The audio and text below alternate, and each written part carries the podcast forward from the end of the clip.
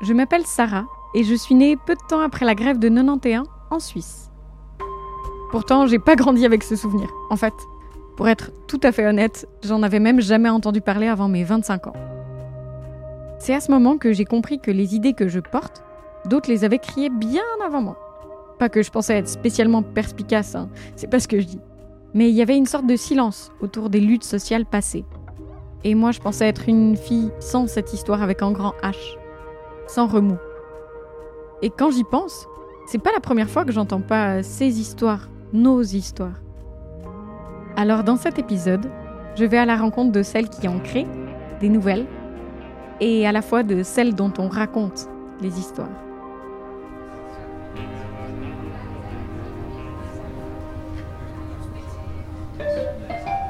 Nous arrivons à Vienne, gare terminus. Alors on va à la bibliothèque de la BIS qui est sur le terrain Courte-Solène. Maintenant il y a plein de projets qui, vivent en fait dans, sur ce terrain. Donc euh, euh, il y a des jardins communautaires, il y a euh, une place de jeu pour les enfants, il y a un skatepark, il y a des artistes. Et ben nous on est dans un petit local où on a notre bibliothèque écoféministe. J'ai retrouvé Sarah à Bienne, à la bibliothèque fondée avec le collectif La Bise. Sarah est graphiste et illustratrice. C'est via son compte Vulpo Vulpo qu'elle partage des portraits de femmes sur les réseaux sociaux. Le premier portrait que j'ai fait, c'était de Simona Cossack. En fait, j'ai trouvé son histoire euh, via un livre en fait qui s'inspirait un peu de, enfin, de sa vie et puis euh, des photos qu'elle a fait et tout. C'est pas forcément quelqu'un qui était hyper euh, activiste comme ça. J'aurais faisait ses trucs de son côté. Après, elle était biologiste.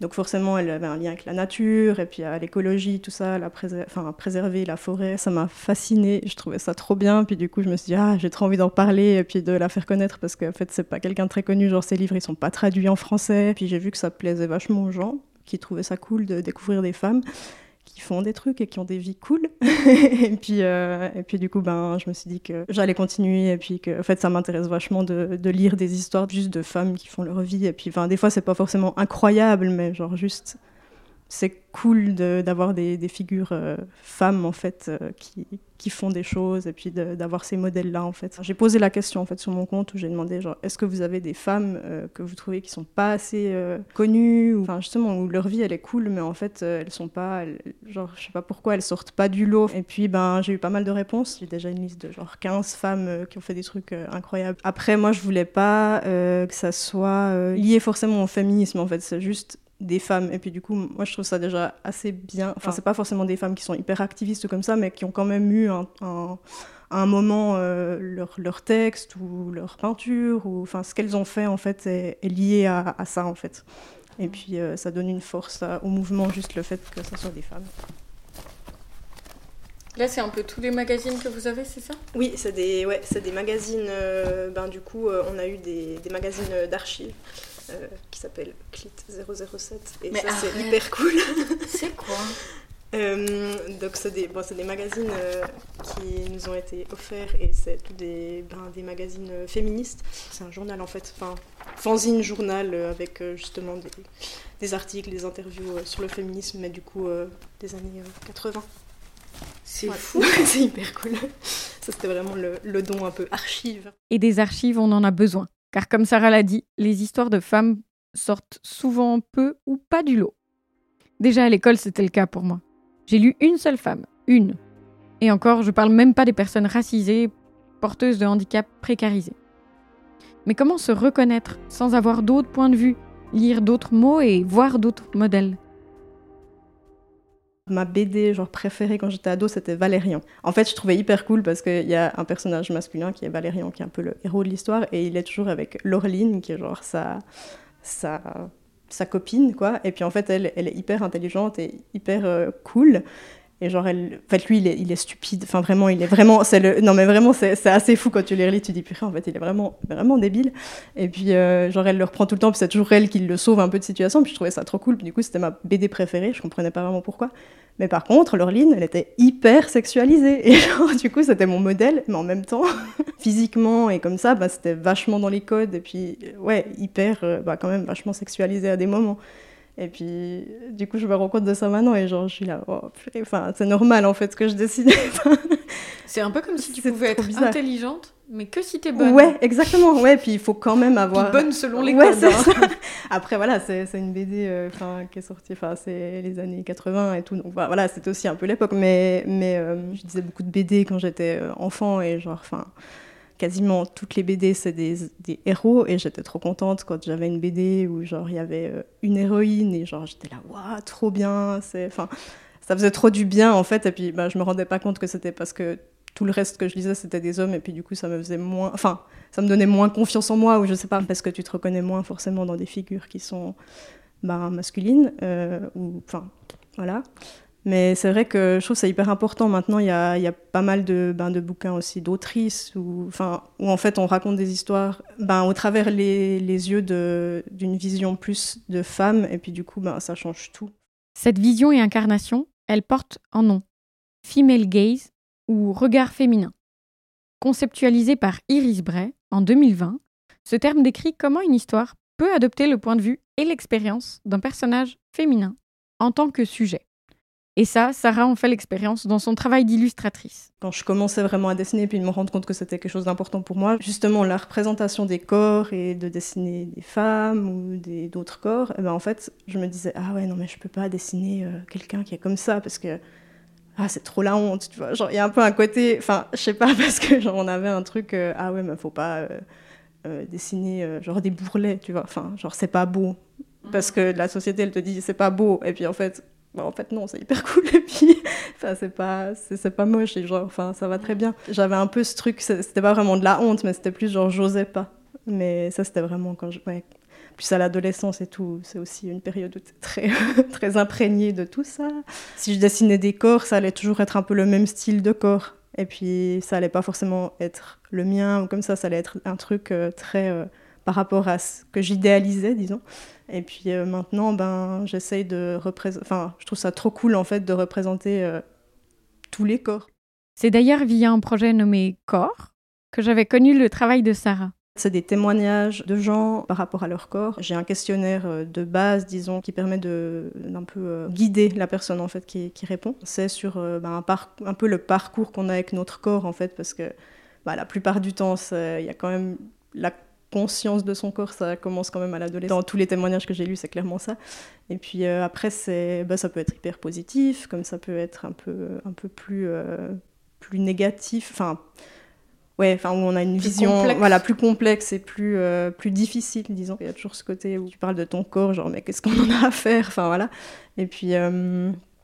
bah en fait non, c'est hyper important, parce que c'est un truc, j'ai eu que des témoignages de, de femmes pour le moment. Et euh, c'est vrai que les femmes, j'ai l'impression qu'on parle, qu'on est plus ouverte à ça quand on, quand on parle avec d'autres femmes, on parle facilement de nos corps ou bien de ah en ce moment je me sens comme ci, comme ça, enfin voilà, j'ai l'impression qu'on parle plus de ça, mais je sais pas, peut-être c'est juste une impression, mais ouais en fait c'était plus pour mettre en avant ce, côté, ben parler de son corps, mais d'une manière un peu détachée, puis du parcours en fait qu'on a avec, parce que bah, c'est hyper intéressant de, de voir l'évolution et puis de dire ah ben en fait à partir de maintenant ben ça va mieux avec mon corps genre euh, je l'accepte comme il est enfin moi il y en a certains où j'ai lu puis je me suis dit ah purée je suis pas toute seule à penser ça ou à me sentir comme ça des fois et ça fait du bien Se réemparer de la narration, c'est une manière de se sentir représentée, comprise, entendue. Mais parler de soi ou de sujets vus comme intimes, tels que le rapport au corps, c'est pas si facile. avant genre parler de soi ou des expériences qu'on a que qu'on a eues en fait c'était un truc ben ça intéresse personne de- enfin, c'est ta vie, fais ce que tu veux. Après, tu te rends compte en, en faisant ça avec euh, des potes ou comme ça, tu te dis ah en fait c'est hyper euh, ça, ça libère et puis ça fait du bien de raconter ou bien juste ça fait marrer. Avant c'était un peu euh, justement il y avait le côté où bah tu racontes tes anecdotes mais seulement si elles sont marrantes. Mais genre, tu racontes pas tes histoires tristes ou tes histoires un peu déprimantes. Genre. On n'a pas envie d'entendre ça. Puis maintenant, j'ai l'impression qu'il y a moins euh, enfin, ce tabou, en fait, finalement. Enfin, ouais, je sais c'est un tabou, mais on m'a appris à, genre, ouais, si vraiment t'as pas besoin, parle pas trop de toi, quoi. C'est pas positif de parler de soi et puis de partager ou comme ça, ou ah, ça peut t'apporter que des problèmes. Mais, hum, mais je sais pas pourquoi c'est plus ancré maintenant, ou si on a ouais, besoin de s'identifier, en fait, à d'autres modèles un peu différents, en fait, de ceux qu'on a toujours appris euh, bah, euh, au- pendant nos cours euh, d'histoire, ou enfin, quand on avait des. Ouais, des histoires de, j'en sais rien, euh, de, rois de France, je sais pas. t'as un peu ce côté où, bah, en fait, t'as toujours entendu les mêmes histoires, puis maintenant on a envie de changer, et puis d'entendre d'autres trucs, et puis de. Des fois, ça permet de, justement de se dire euh, Ah, euh, je suis pas la seule à avoir vécu ce genre de truc, ou bien Wow, purée, j'ai jamais vécu ça, c'est fou. Enfin, ça, ça donne des idées, ça. Je sais pas, je pense que ça crée aussi un imaginaire. Qu'est-ce que c'est Oh, purée. Imagine, imagine tu grandis avec ça. Ouais. Le dictionnaire bienveillant de la sexualité. Moi, personne m'a jamais dit que ça pouvait aller ensemble, euh, ce qualificatif. C'est clair. Euh, on m'a pas dit. Il est hyper bien. C'est vraiment euh, accès euh, public, plutôt ado comme ça. Trop bien. Ah, et ça, c'est les trucs pour enfants Oui, c'est ça, ouais. Puis là, ben, typiquement, on a celui-là, c'est un des derniers qu'on a, qu'on a pris. C'est euh, Ma maman Maman. est bizarre. C'est genre juste euh, sur une fille qui raconte euh, que sa maman, euh, elle a des tatouages, elle, elle va à des manifs, euh, elle est. Enfin voilà, puis bah, c'est- du coup, c'est un, peu, c'est un peu rigolo et puis euh, ça montre un peu une autre, une autre vision de la maman et puis le rapport avec son enfant. Et puis voilà, je trouve ça hyper important. Trop bien.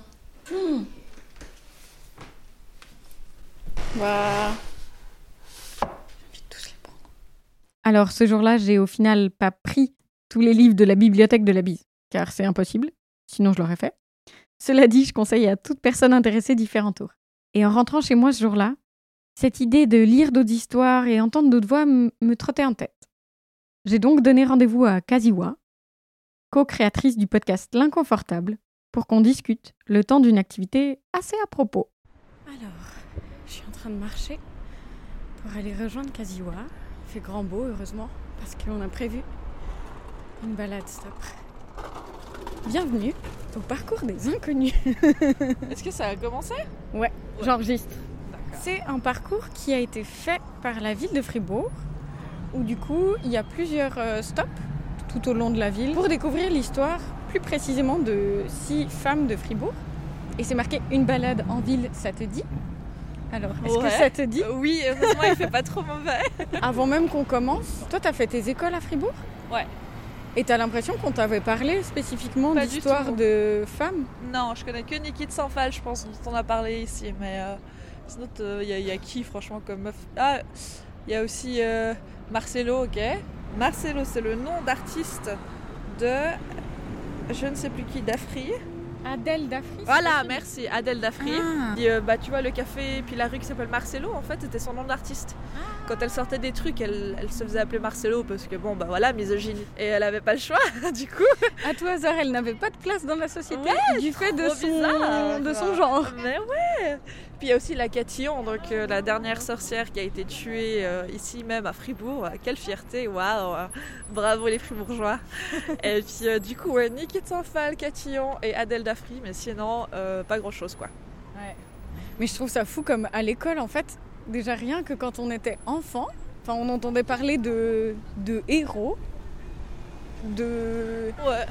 Et par contre... Par contre, quand on parlait des d'héroïne, c'était de la drogue. On rigole, mais je crois que derrière nos blagues, il y a cette frustration de n'avoir pas ou peu été représenté. Et si j'ai choisi de partager ce parcours avec Kaziwa, c'est pas anodin. Elle aussi a décidé de s'emparer d'un micro pour faire entendre d'autres voix. En septembre 2020, avec sa meilleure amie Faiza, elles ont lancé leur podcast L'Inconfortable. C'est un podcast intersectionnel où justement en fait on parle euh, des problématiques qui sont rencontrées par les femmes racisées en Suisse. Évidemment que quand tu grandis avec des modèles euh, quasiment exclusivement masculins et blancs et, et souvent bourgeois d'ailleurs, il y a deux processus qui se mettent en place. Soit tu aspires en fait à devenir un peu comme ces personnes-là et je dois dire qu'au début mes premières années en fait pendant longtemps moi c'est ça en fait inconsciemment j'aspirais à, à intégrer cette catégorie-là et c'est pour ça que j'ai fait du latin pendant 7 ans, ouais la bonne blague, et puis du grec pendant 2-3 ans, tu vois. Dans un deuxième temps, bah justement, j'ai eu l'autre stratégie, je pense, même si c'était inconscient, où c'est plutôt le rejet, tu vois. Je suis là, mais en fait, je me sens tellement pas représentée que j'en ai gentiment rien à foutre de ce qu'ils disent, en fait. Est-ce que c'est une des raisons pour lesquelles tu as lancé justement ton podcast Mais 100%. L'Inconfortable? 100%. Euh, le but vraiment de l'inconfortable, c'est de t'obliger à sortir de cette zone de confort pour avoir des nouveaux modèles. Euh, moi, j'ai besoin, j'ai vraiment, vraiment trop besoin que euh, il y ait une visibilité de des femmes racisées en fait dans l'espace public et l'espace médiatique et dans le débat quoi. Et c'est nécessaire parce que parce que sinon les problématiques qu'elles rencontrent sont jamais vraiment abordées. Alors, quand on a commencé le parcours des inconnus, je lui ai demandé si elle, elle avait pu s'inspirer de modèles auxquels elle s'identifiait. Non, pas du tout. Et d'ailleurs, c'est pour ça que souvent, quand les gens me disent oh, C'est qui ton modèle? C'est qui dans tes fans? Je suis là, écoute ma mère. Disons que dans les personnalités, j'ai trouvé dernièrement un petit peu vraiment une personne que j'aime bien qui est Rocaille Diallo. Mais sinon, dans l'espace suisse, il y a sûrement des femmes hyper formidables, mais elles sont pas du tout assez visibilisées non plus, quoi. Moi, j'ai beaucoup de mal quand même à me reconnaître dans une femme euh, qui n'est pas racisée parce que bah, je sais qu'on aura quand même un parcours extrêmement différent, même si toutes les femmes racisées n'ont pas le même parcours, on est bien d'accord. J'arrive, j'ai encore plus de mal à, me reconnaître en fait. On n'a clairement pas assez de, de femmes qui sont célébrées, et puis même des femmes blanches, on a tellement peu déjà, tu sais. Donc euh, je peux même pas essayer de m'imaginer une femme euh, racisée quoi. Je suis pas très certaine que on va pouvoir trouver des femmes racisées dans le ah parcours. je, suis l'impression que... très certaine qu'on va pas en trouver. Clairement, même les dessins là-bas, bah, elles avaient l'air toutes blanches. Hein, je pense qu'ils auraient quand même pris la peine de colorer la peau euh, si elle n'était pas blanche, quoi. Hmm.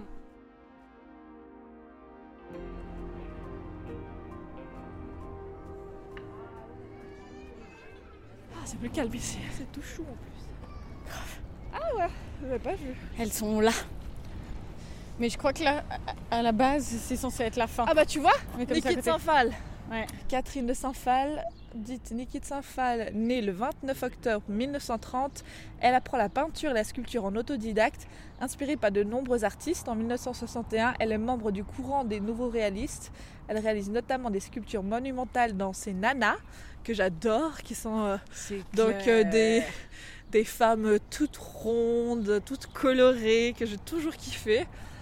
Euh, évocation de la femme et de sa place dans la société, ben voilà. Ah bon, après, elle épouse, c'est écrit quand même. En 1971, ah elle épouse Jean Tinguely, avec qui elle collabore sur bon nombre de projets. Je sais pas qu'elle avait marié, je savais qu'ils étaient ensemble, mais. Elle s'engage dans des combats sociétaux en faveur des minorités, par exemple pour la libération de la femme, les Noirs américains ou les malades du sida. Souffrant d'insuffisance respiratoire, elle s'éteint le 12 mai 2002. Ah bah c'est une ouf. Grave. Trop cool. Bon, elle était intersectionnelle apparemment, donc ça c'est chouette aussi en tout cas, on m'a rarement dit euh, que telle personne euh, ouais, se battait euh, pour d'autres combats qu'elle-même, quoi. Mais là, je savais pas pour Nikki Saint-Phal, en tout cas, qu'elle en avait quelque chose à faire aussi des Nord-Américains ou des personnes malades du sida, etc. Donc, c'est assez cool. Et puis, c'est cool qu'ils aient mis qu'une seule ligne sur Jean Tinguely et puis que ce soit pas le portrait de Jean Tinguely avec une petite mention Nikki Saint-Phal. Donc, c'est clair. Ça fait plaisir quand même. Mais justement, là, de ce que tu viens de dire, d'un coup, je me suis dit, je connais pas de représentation de personnes qui s'est battue pour l'intersectionnalité en Suisse. Honnêtement, je saurais pas dire là comme ça. Je, ne sais pas, j'attends toujours. Après, des gens. Bah, c'est pour ça que toi, tu fais des choses. voilà, des gens qui aujourd'hui le font, donc des personnes euh, qui sont voilà, pas décédées et tout, hein, euh, bah, forcément, il y a bah, Natasha Stegman, qui est une amie, qui est une femme euh, asio-descendante, qui a un combat absolument intersectionnel, quoi, puisque elle est non seulement euh, descendance mais aussi queer et femme. Bah forcément, les autres personnes aussi qui sont passées dans mon podcast, hein, je vous invite à les, les, les, rencontrer évidemment, enfin les rencontrer, à les, les écouter. Et euh, sinon, il y a dans celles qui sont sur Instagram, il y a aussi euh, Ruth Noemib qui euh, justement, bah, qui est une femme noire queer et qui est afro-féministe, sauf erreur, et qui défend bah, ce genre de, de combat intersectionnel. Parce qu'en fait, quand on se retrouve dans les milieux militants purement antiraciste, on se confronte souvent à du sexisme. Et quand on va dans les milieux militants purement féministes, bah on se retrouve aussi souvent avec du racisme en fait. C'est pour ça que c'est nécessaire. C'est en fait notre but, c'est que vraiment les problématiques qui sont rencontrées par cette catégorie-là soient visibilisées. Plus ça va et plus je me dis ok, mais moi j'ai pas envie de reproduire le même truc et d'être genre validiste ou ou d'être la meuf euh, justement euh, hyper cisnormée, euh, nanana. Et du coup, c'est pour ça que j'ai envie d'ouvrir mon podcast de plus en plus à des catégories auxquelles j'appartiens pas forcément, mais qui sont aussi des catégories minorisées. Parce que, euh, bah, s'il s'appelle L'inconfortable, mon podcast, eh ben, c'est vraiment le but de sortir tout le monde de sa zone de confort, y compris moi. D'ailleurs, il y a un autre domaine qui lui semble peu confortable. Alors, là, qui c'est? Sciences et métiers. Alors, niveau sciences, moi, je connais personne. Diplômée en mathématiques. Ah bah putain, elle avait du courage, hein. Pas ton truc? Les maths. les On sait jamais. Les maths Je sais pas pourquoi pas. Bon, t'as fait philo français, donc c'est vrai que. Ouais. Amalita Hess. C'est qui? On lit? Ouais, on peut. Alors, Amalita Hess naît le 28 janvier 1936 à Fribourg. Elle y fait ses études et obtient son brevet d'institutrice. Avec son mari René, elle a deux enfants, Florent en 1962 et Yvan en 1966. C'est- Parce qu'on a quelque chose à faire. Parallèlement, elle écrit de nombreux poèmes et publie six recueils, dont Pour que tes lendemains sourient en 1987, le premier, ou Au large de l'amour en 2008, le dernier. Elle reçoit un grand nombre de distinctions nationales et internationales. À 84 ans, elle mène une vie paisible à Fribourg. Ah, elle est encore là alors. elle. C'est fou. Mais j'ai jamais entendu parler d'elle. hein. Moi non plus, jamais, jamais. Amalita S. Jamais de ma Mais à ton avis, comment ça se fait que toutes ces histoires, elles se perdent?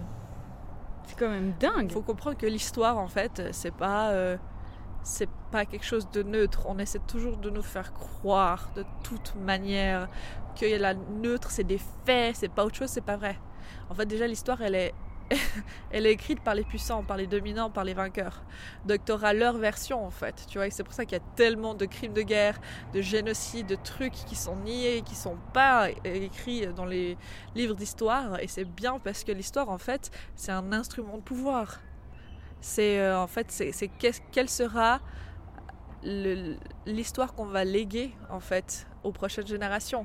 Et ça, ça a un vrai pouvoir. Donc forcément, dans une société, euh, Tu dis légué aux jeunes générations, il y a des c'est de la magie. Et justement, euh, en fait, dans une société patriarcale, forcément, euh, l'histoire, elle est écrite par les hommes.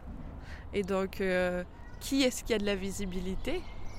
Bah, toute façon pas des femmes, quoi. Dans une société patriarcale et misogyne, les femmes, euh, elles sont au second plan. Donc euh, c'est pour ça que voilà, la plupart des rues sont nommées pas d'après des hommes, que la plupart du temps quand on parle d'auteurs, de quoi que ce soit, d'artistes, de machin, c'est souvent des hommes dont on parle. C'est pas un hasard en fait. C'est un choix, c'est fait exprès. Et c'est pour ça qu'aujourd'hui il faut faire le choix d'aller à contre-courant euh, pour réparer en fait. C'est un, c'est un travail de réparation qu'on fait en tant que femme pour reprendre une place qui nous a toujours été due et qui nous a été refusée jusqu'ici. Et pour moi, ça passe justement par d'autres imaginaires et d'autres histoires. Je trouve que c'est tellement important. C'est tellement important juste d'entendre autre chose, voir d'autres choses, entendre d'autres personnes, Mais écouter d'autres personnes. Mais Sarah, c'est ce qu'on fait parce que tu sais, j'ai beaucoup réfléchi, puis l'histoire, avec un grand H, c'est se pencher un peu sur euh, ce qui s'est passé avant, tu vois, et puis, euh, enfin, c'est réécrire l'histoire humaine une fois qu'elle est déjà un peu passée. Mais le journalisme, en fait, c'est écrire l'histoire le jour au jour le jour. C'est ça le journalisme. C'est pour ça que c'est un quotidien, c'est pour ça que c'est un mensuel. C'est en fait écrire le présent. Et en fait, la manière dont on présente le présent, elle va changer la manière dont les gens pensent. Et c'est pour ça que c'est important ce qu'on fait aujourd'hui.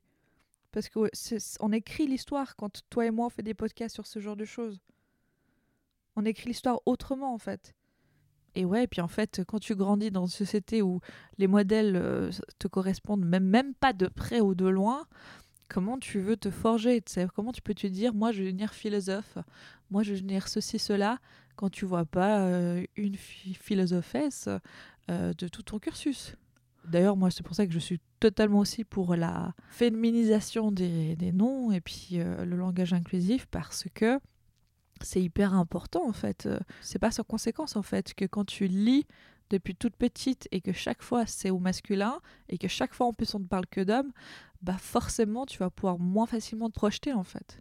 Est-ce que tu as l'impression du coup de de maintenant, avec ce podcast, contribuer à raconter des histoires que tu aurais voulu entendre, toi, en plus jeune Ouais, 100%. J'aurais aimé euh, que, que, ce podcast existe bien avant, avant que je sois capable de le mener moi-même, en fait. Je sais qu'on a reçu aussi pas mal de messages de, de personnes qui nous disaient que c'était un travail de réparation, ce qu'on fait, en fait. Et que ça leur faisait vraiment trop du bien d'entendre ces paroles-là. Il y en a plusieurs qui, qui, ont écrit, des personnes racisées, qui disaient Je me rendais même pas compte qu'en fait, euh, ce que je subais, c'était, c'était du racisme ordinaire. Ce que euh, je vous écoute et ça me donne la force, en fait, de, de, de contrer ce système-là. Donc, euh, franchement, c'est tout, c'est ce qu'on veut, quoi. Et j'aurais, j'aurais aimé. Et aujourd'hui, je me dis, bah, c'est le début.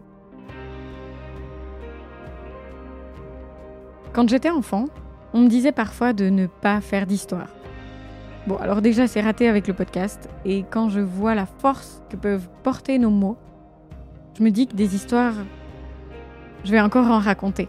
Avec des petits H et des grands, car on a besoin de ces imaginaires.